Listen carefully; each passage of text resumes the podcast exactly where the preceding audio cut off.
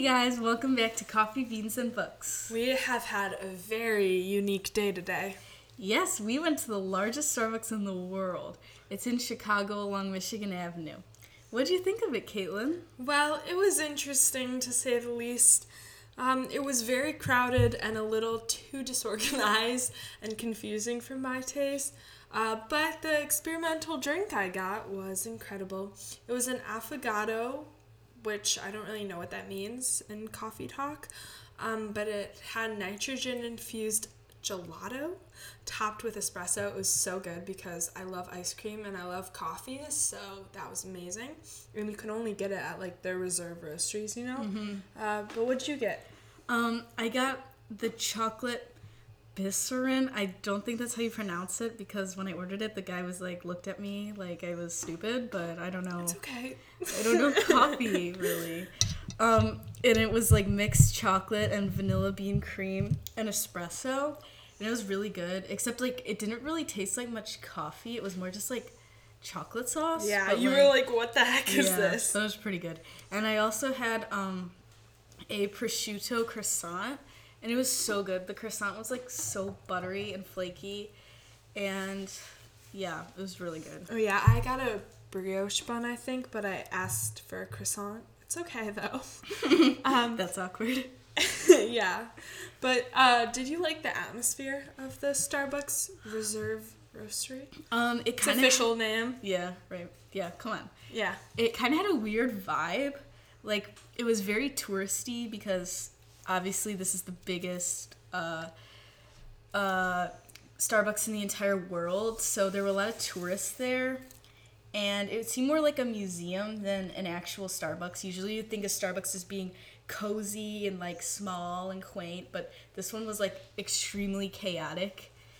Um, And they had a gift shop. yeah, they even had a gift shop, and if you place has a gift shop, then you know it's a big deal. And also, the baristas were like kind of low key scary. Like they were kind of intimidating. They all had mustaches. True.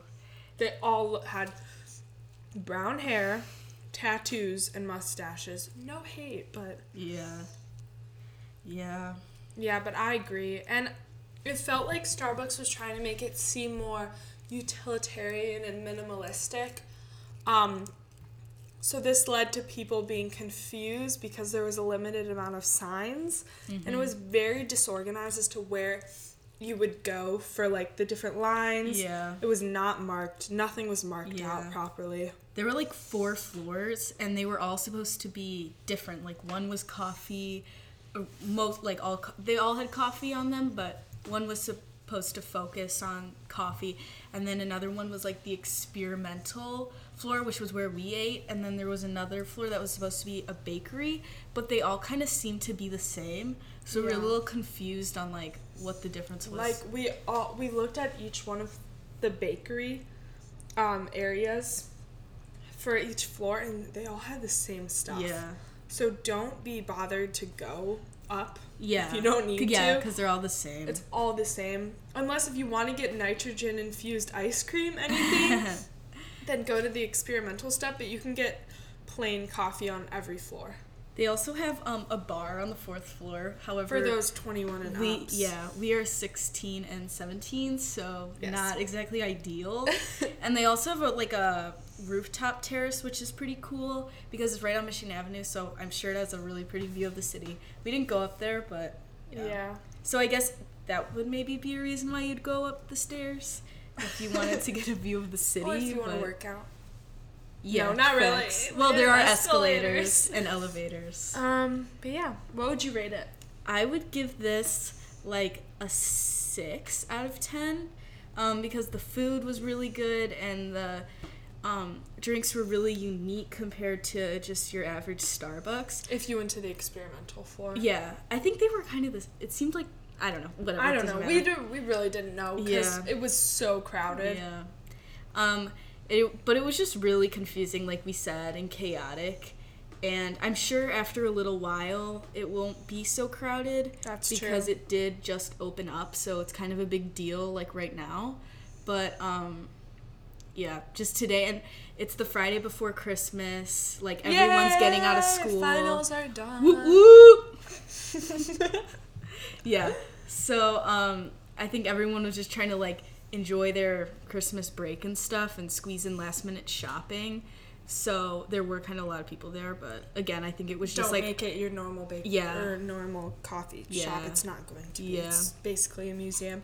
Like if you've ever been to the Guinness uh, Museum in Ireland, it just felt like that. mm, yeah. So And I can was compare. I walked by there like a few weeks ago, and there was a line out the door to even get in the place. Like Yeah. today, we didn't have to wait um, outside or anything. Thank God because it's super cold. It was freezing. But um, yeah. So I it probably we went at like eleven, so it's kind of an awkward time. But I'm sure like it is. Uh, there is lines out the door on the weekends and Yeah. stuff. And there's oh my god, the parking was oh, awful. Oh yeah. We almost had a little mishap, but that's Yeah. yeah. It's okay now. It's We're energized and Yeah. ready to talk about Brave New World. Yes, chapter 11. So, if I remember correctly, we left off at chapter 11, Yeah. which was when Lenina and Bernard were going to the reservation in New Mexico. So, if you want to listen and find out what happened, um, Here our take on the chap- end of Brave New World. Well, no, I was gonna say before chapter eleven. If you're new to the podcast Oh, you're new to the and you want to know what happened prior to chapter eleven, you can check out our last podcast. And the one before that, where we tell you about our favorite novels we have ever read. facts. So now, the second half of Brave New World. Yep. Um, so we're introduced to Linda and John. Um, and before Bernard and Lenina go to New Mexico, uh, Thomas, the director, warned uh, Bernard about the dangers of the of the reservation, and that's when I think we talked about this in our other podcast, on our previous one, how like Bernard was kind of taken aback and threatened. He was threatened to be sent. Wasn't it Iceland? Because Thomas was like Oh yeah. telling Some- him all about his feelings. Oh yeah, yeah, yeah. Yeah. And um, that's oh no no. no, no in the world state. Yeah. Big no no. Um, so Thomas mentioned something about how the woman he was with got separated uh, from the rest of the group or from him, Mm-hmm. and that's uh, we later find out that this woman is Linda and that the director had gotten her pregnant. Mm-hmm. Um, and she was rescued by the Indian men and taken to the reservation, where she was forced to leave behind her life in the world state, and there she gave birth to her baby boy John. Yep, and so John is raised in that, um, raised on the reservation and raised um, apart from the world state culture. Um, and we know that the world state, wait, that's what it's called, right? Yeah. World state culture is like really strange. People don't give birth to their children, they're all created in labs, and everything's just like very controlled and like structured. And on the reservation, there's a lot more freedom and um, the people of the world state just think the reservation's so strange. But it's really not. It's just a different culture. Yeah, right. So then no one has really been exposed to the culture of the reservation. But um, They John, almost think of it as like a zoo, Mhm. like a, just an Yeah. entertainment attraction, Right. not somebody else's life. yeah, people go there for vacation. It's almost like yeah, like an amusement park kind of. People will go there for vacation and they do the activities that like the Native Americans would do, and they. Yeah. It's really Treat weird. them like a spectacle. Yeah. So, um, as I was saying, John was raised in this culture, and his mother, Linda, she was part of the world state culture. And um, in the world state, they have these drugs that they always take if they're feeling um, just kind of out of whack, even though the drugs are probably They're making them more out of whack. Yeah. But yeah, they're all just addicted to this drug called Soma. I think. Did we talk about it? Yeah, we did. I think so. yeah. Um, so uh, Linda's just like super. She just hates it on the reservation. Well, actually, I don't know. Does she? She's kind of like half and half. I feel like. I feel like she's half because she dates this guy. Remember his name? Oh, it started with a P. Pope or something. Pope, yeah. And but then she, he got her addicted to alcohol. Oh right. Yeah, yeah. Yeah. That's right. That's right. Yeah.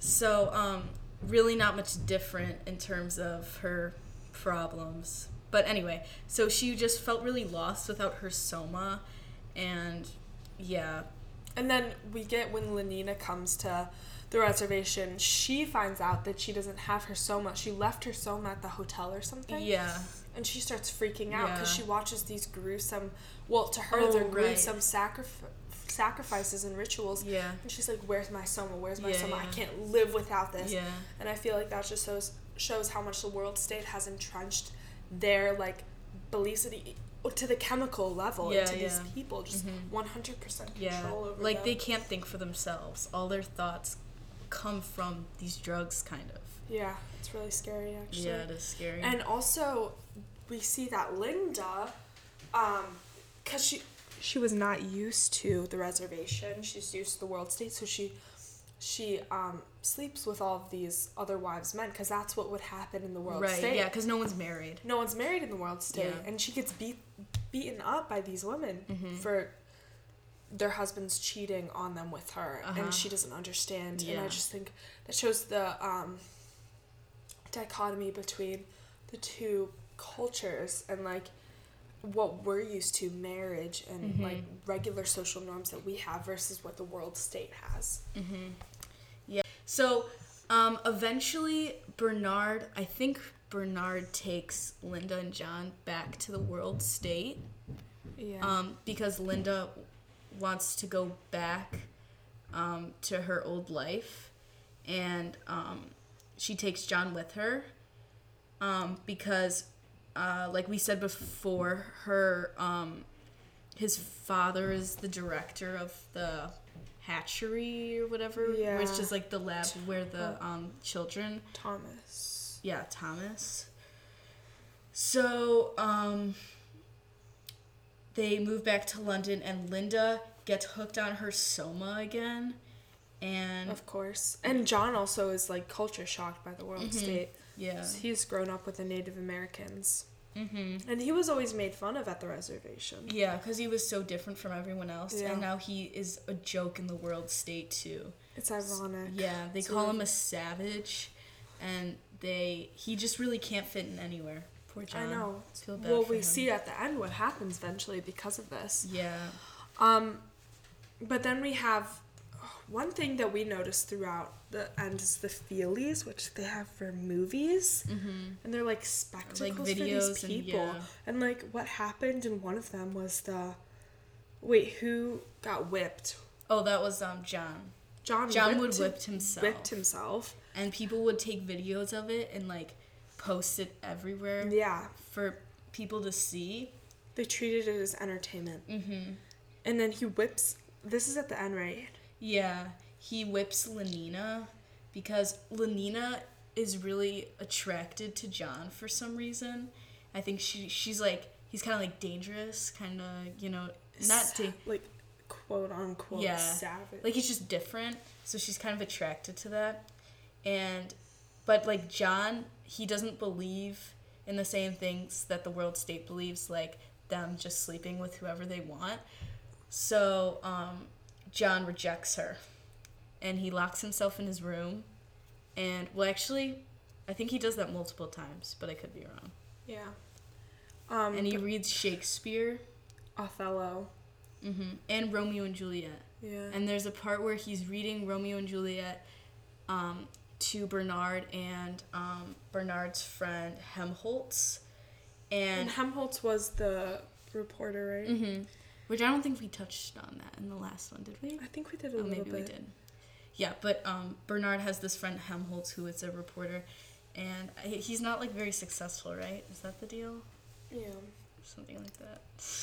Oh, okay. So as I was saying, Helmholtz, um, or um, John is reading this uh, passage from Romeo and Juliet, and it's about um, their marriage and or how they want to get married, and it's like a big deal that they're not allowed to get married, and Helmholtz just laughs because it's just so like outside of their culture to get married and to just like be attached to another person for the rest of your life. Yeah. Like that's just so such a foreign idea to this um, world state culture. Well, uh, yeah, and also I wanted to say, the so at the end of the novel, after the whipping with the feely, um, they there's an orgy, which is common throughout this world state, Uh huh. and John takes part in it, and then he kills himself the next day, Yeah. which is crazy. Like the guilt that this world pr- promotes Mm-hmm. or creates for the, those who like don't think the same or aren't um who know truth. Uh huh. It's crazy. It like ties into a lot about what we're learning about in ethics right now. Yeah, yeah. Um, I think That like of, appetite of spirit. Yeah, and like truth and happiness. Like, Uh huh. did you? So there's, um, Plato's allegory of the The cave. cave, Yeah. which is like what the Matrix is based off of, Okay. and the people see, like, the truth, and they're at first they're scared and they just Mhm. want to be happy. And but happiness only comes with truth, and I think this is what like this whole book encompasses is like you have to know the truth. Like they're not living truth on this soma. Yeah. And no marriage, no love, just yeah. get with whoever you want and that just doesn't lead to full happiness. yeah. And I think it's absolutely horrible that this like one state just decided to strip them of their basic humanity. Mm-hmm. Yeah, they're just so focused on pleasure, and that's their sole goal in life is to just experience as much pleasure as possible. And they really have, they really don't have a purpose. Yeah. Like, and it even talks about how like people just die, and it's like not a big deal. Like it's Yeah. like because they're not really living for anything greater than the earth. That- like it's so bad. Like I'm confused. Like Yeah. who would want? Like why did someone make this? Yeah, and how did everyone like come to agreement on that? Yeah, and like, just why would you want no purpose? I just don't understand. Yeah. Like It's this- a really confusing book, not gonna lie. it, it deals with huge themes. Yeah, though, like yeah. Like consumerism, and materialism. yeah. And I think Huxley wrote this in a time when it was scary because it looked like in the future there would be so much consumerism that it would Mhm. just take over Yeah. like the mind of humans, like just what I want, what's going to give me quick gratification. Yeah. Like to set up a little context, this book was written in the 20s, Yeah. I think.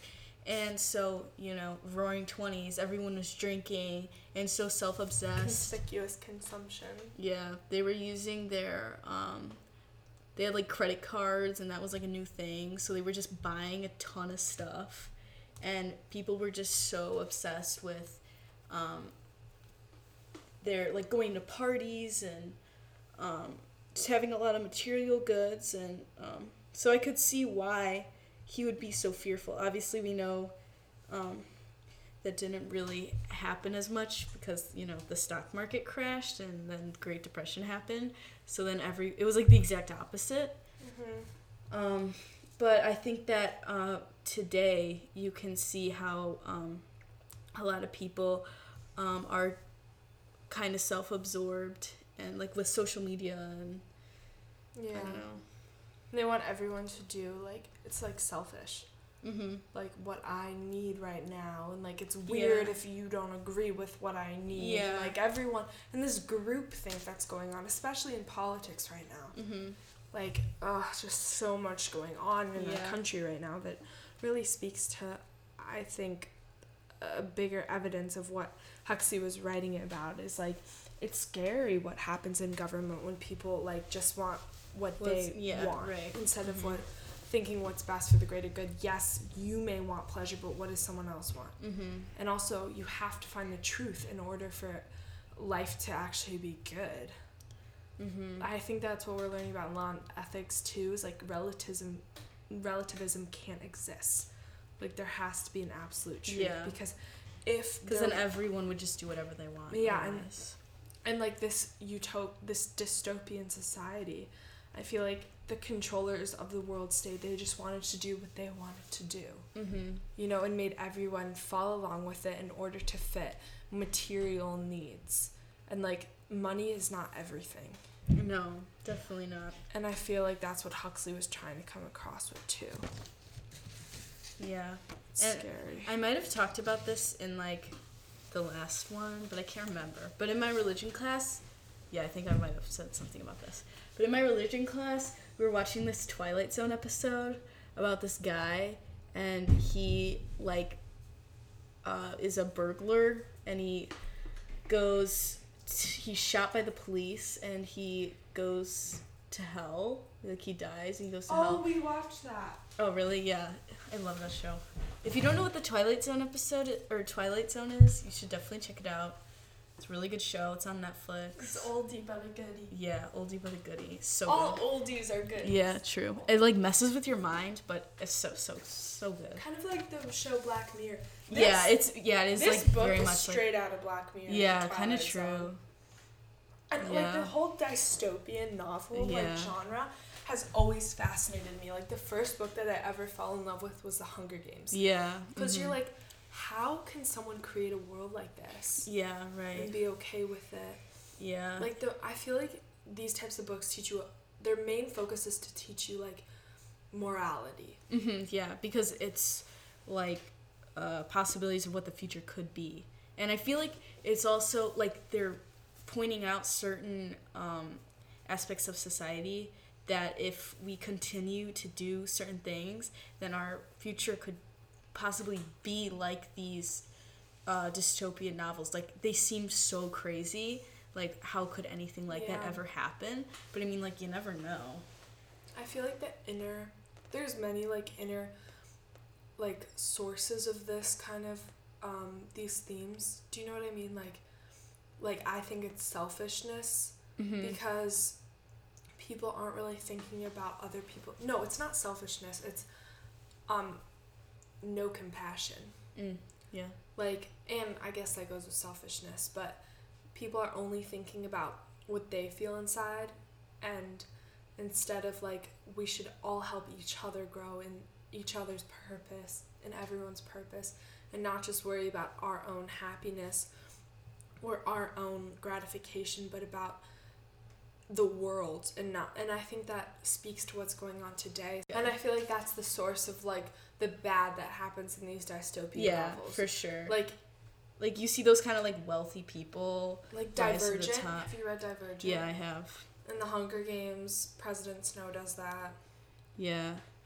President Snow is so scary. The World State does that in the Brave New World. Yeah, there's a few people that take control and just make decisions for everyone. Yeah, and you wonder about their mental state too. Mm-hmm. Like, do Yeah. they actually know what truth is? Probably not. No, because well, especially in. Hunger Games, like why would you put children against each other, and make them kill each other? Well, Like that's crazy. I feel like that's different because it's more like forced by the military. You know, like it's forced by the Capitol. But I mean, and, like- President Snow was in charge of it. Everything Yeah. though. He Like was. if he no, didn't he want. didn't understand. I no. Oh, But then again, I know I think that's different. I think they did understand in the Hunger Games because like District 12, they would like they would always talk about running away like they didn't like the system. District 11, like no, like everyone knew it was wrong, yet they did it anyway. well, but because they were forced to, the president maybe probably didn't know it was wrong. No, I think he knew it was wrong Then why would he make them do it? to keep them under control. Um, yeah. Cuz he said we want to unite like after the rebellion Oh. in Panem, like he wanted to make sure that no one would ever rebel again. Um, But I think that's like just the core of dystopian novels. I feel like is just no compassion yeah. and just breaking away from truth. I think that's what it is too. It's just no truth, which is Mhm. so scary to think about if that happens. And like people nowadays are just only following what they see on social media. They're Yeah. not actually researching it themselves. Yeah, yeah, for sure.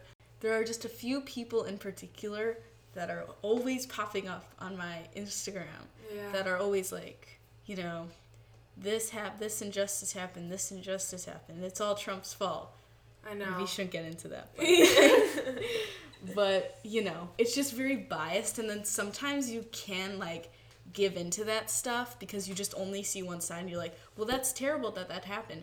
But if you found it on Instagram, how do you know that that's exactly true? I know. That's exactly right. And also, if you're just following one bias, Right. you that's called confirmation bias in psychology. You only want to know, or you only believe in what fits your Yeah. perspective Yeah. already. Like you refuse to accept facts. Yeah. exactly. If they don't like align with what you believe, Yeah, but facts are facts. Yeah. They're the truth. And Yeah. You can't just like dismiss truth because Yeah. it makes you feel better. Yeah. And I think this is that's exactly what happens in Brave New World. Yeah. Because it soma makes them feel better, believing that material materialism makes them feel better, sex makes them feel better, Yeah. but not the truth. And I know it can be scary to look truth in the face, like Mhm. it was in Plato's allegory of the cave. Oh wow. And in the Matrix. wow. but Shout out to religion class. Yeah.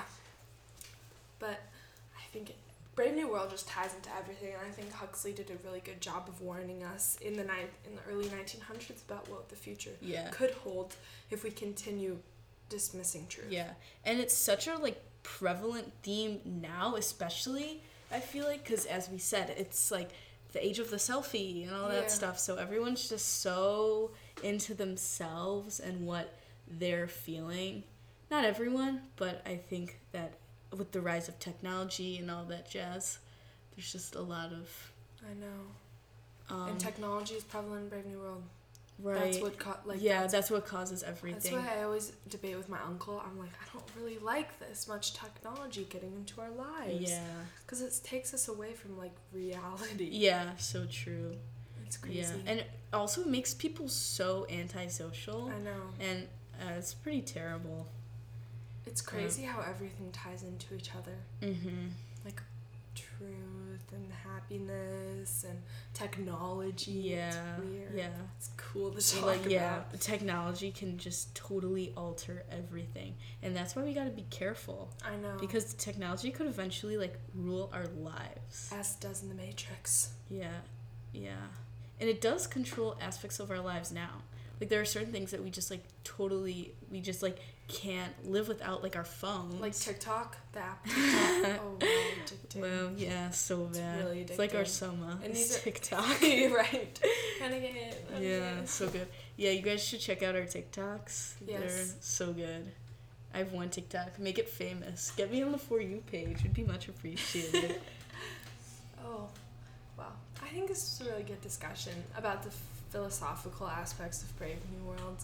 Yeah. It was a great read, and I it I was a highly really recommend good. it to anyone who's looking for more dystopian and kind of oldie, Yeah. like crazy. You're gonna get some crazy stuff in Brave New World for sure. hmm It Um, messes with your brain. Yeah, Really makes you think. and it makes you think. And if you're you also kinda like- oh, sorry. Go ahead. no, if you like thinking, read it. Yeah, but also you're gonna be like, "What the heck is going on? Yeah, like, who the like- heck is coming up with this stuff?" You can be like, whoa. and let me tell you, Aldous Huxley. Aldous Huxley. You can be like, whoa, was was that guy taking a little too much Yeah. soma, wow. or something else? okay. Well, um. Oh, what's gonna be your next book? Oh yeah. We don't even know yet. Okay, well, I was thinking, have you ever read um Truman Capote? No, I would really like to read um In Cold Blood. Have you heard of that? no. It's like, Oh yes, I have. I have. have you read it? No. I would like to read that. Do you want to read that? What's it about? It's about like a murder mystery, Ooh. and it's a real. It's like based on real events, and Truman Capote just like dissects this murder mystery or this murder. Oh yeah, I'll do that. And it's from like the '60s, so still kind of keeping with the Mhm. classic novels, Modern classics. modern classics. Yes. Yes. Okay, well, stay tuned. We'll finalize our n- next book choice. It'll probably be that. And then you'll see. It'll be a surprise when you see your next um, podcast pop up. If you're subscribed, make sure to subscribe on Apple Podcasts Yeah, or wherever else you get your podcasts from. in the future. yeah. Um, and thank you so much for watching. Yeah. We hope you have an awesome Christmas. Merry Christmas. Happy holidays. Happy holidays. Happy holidays.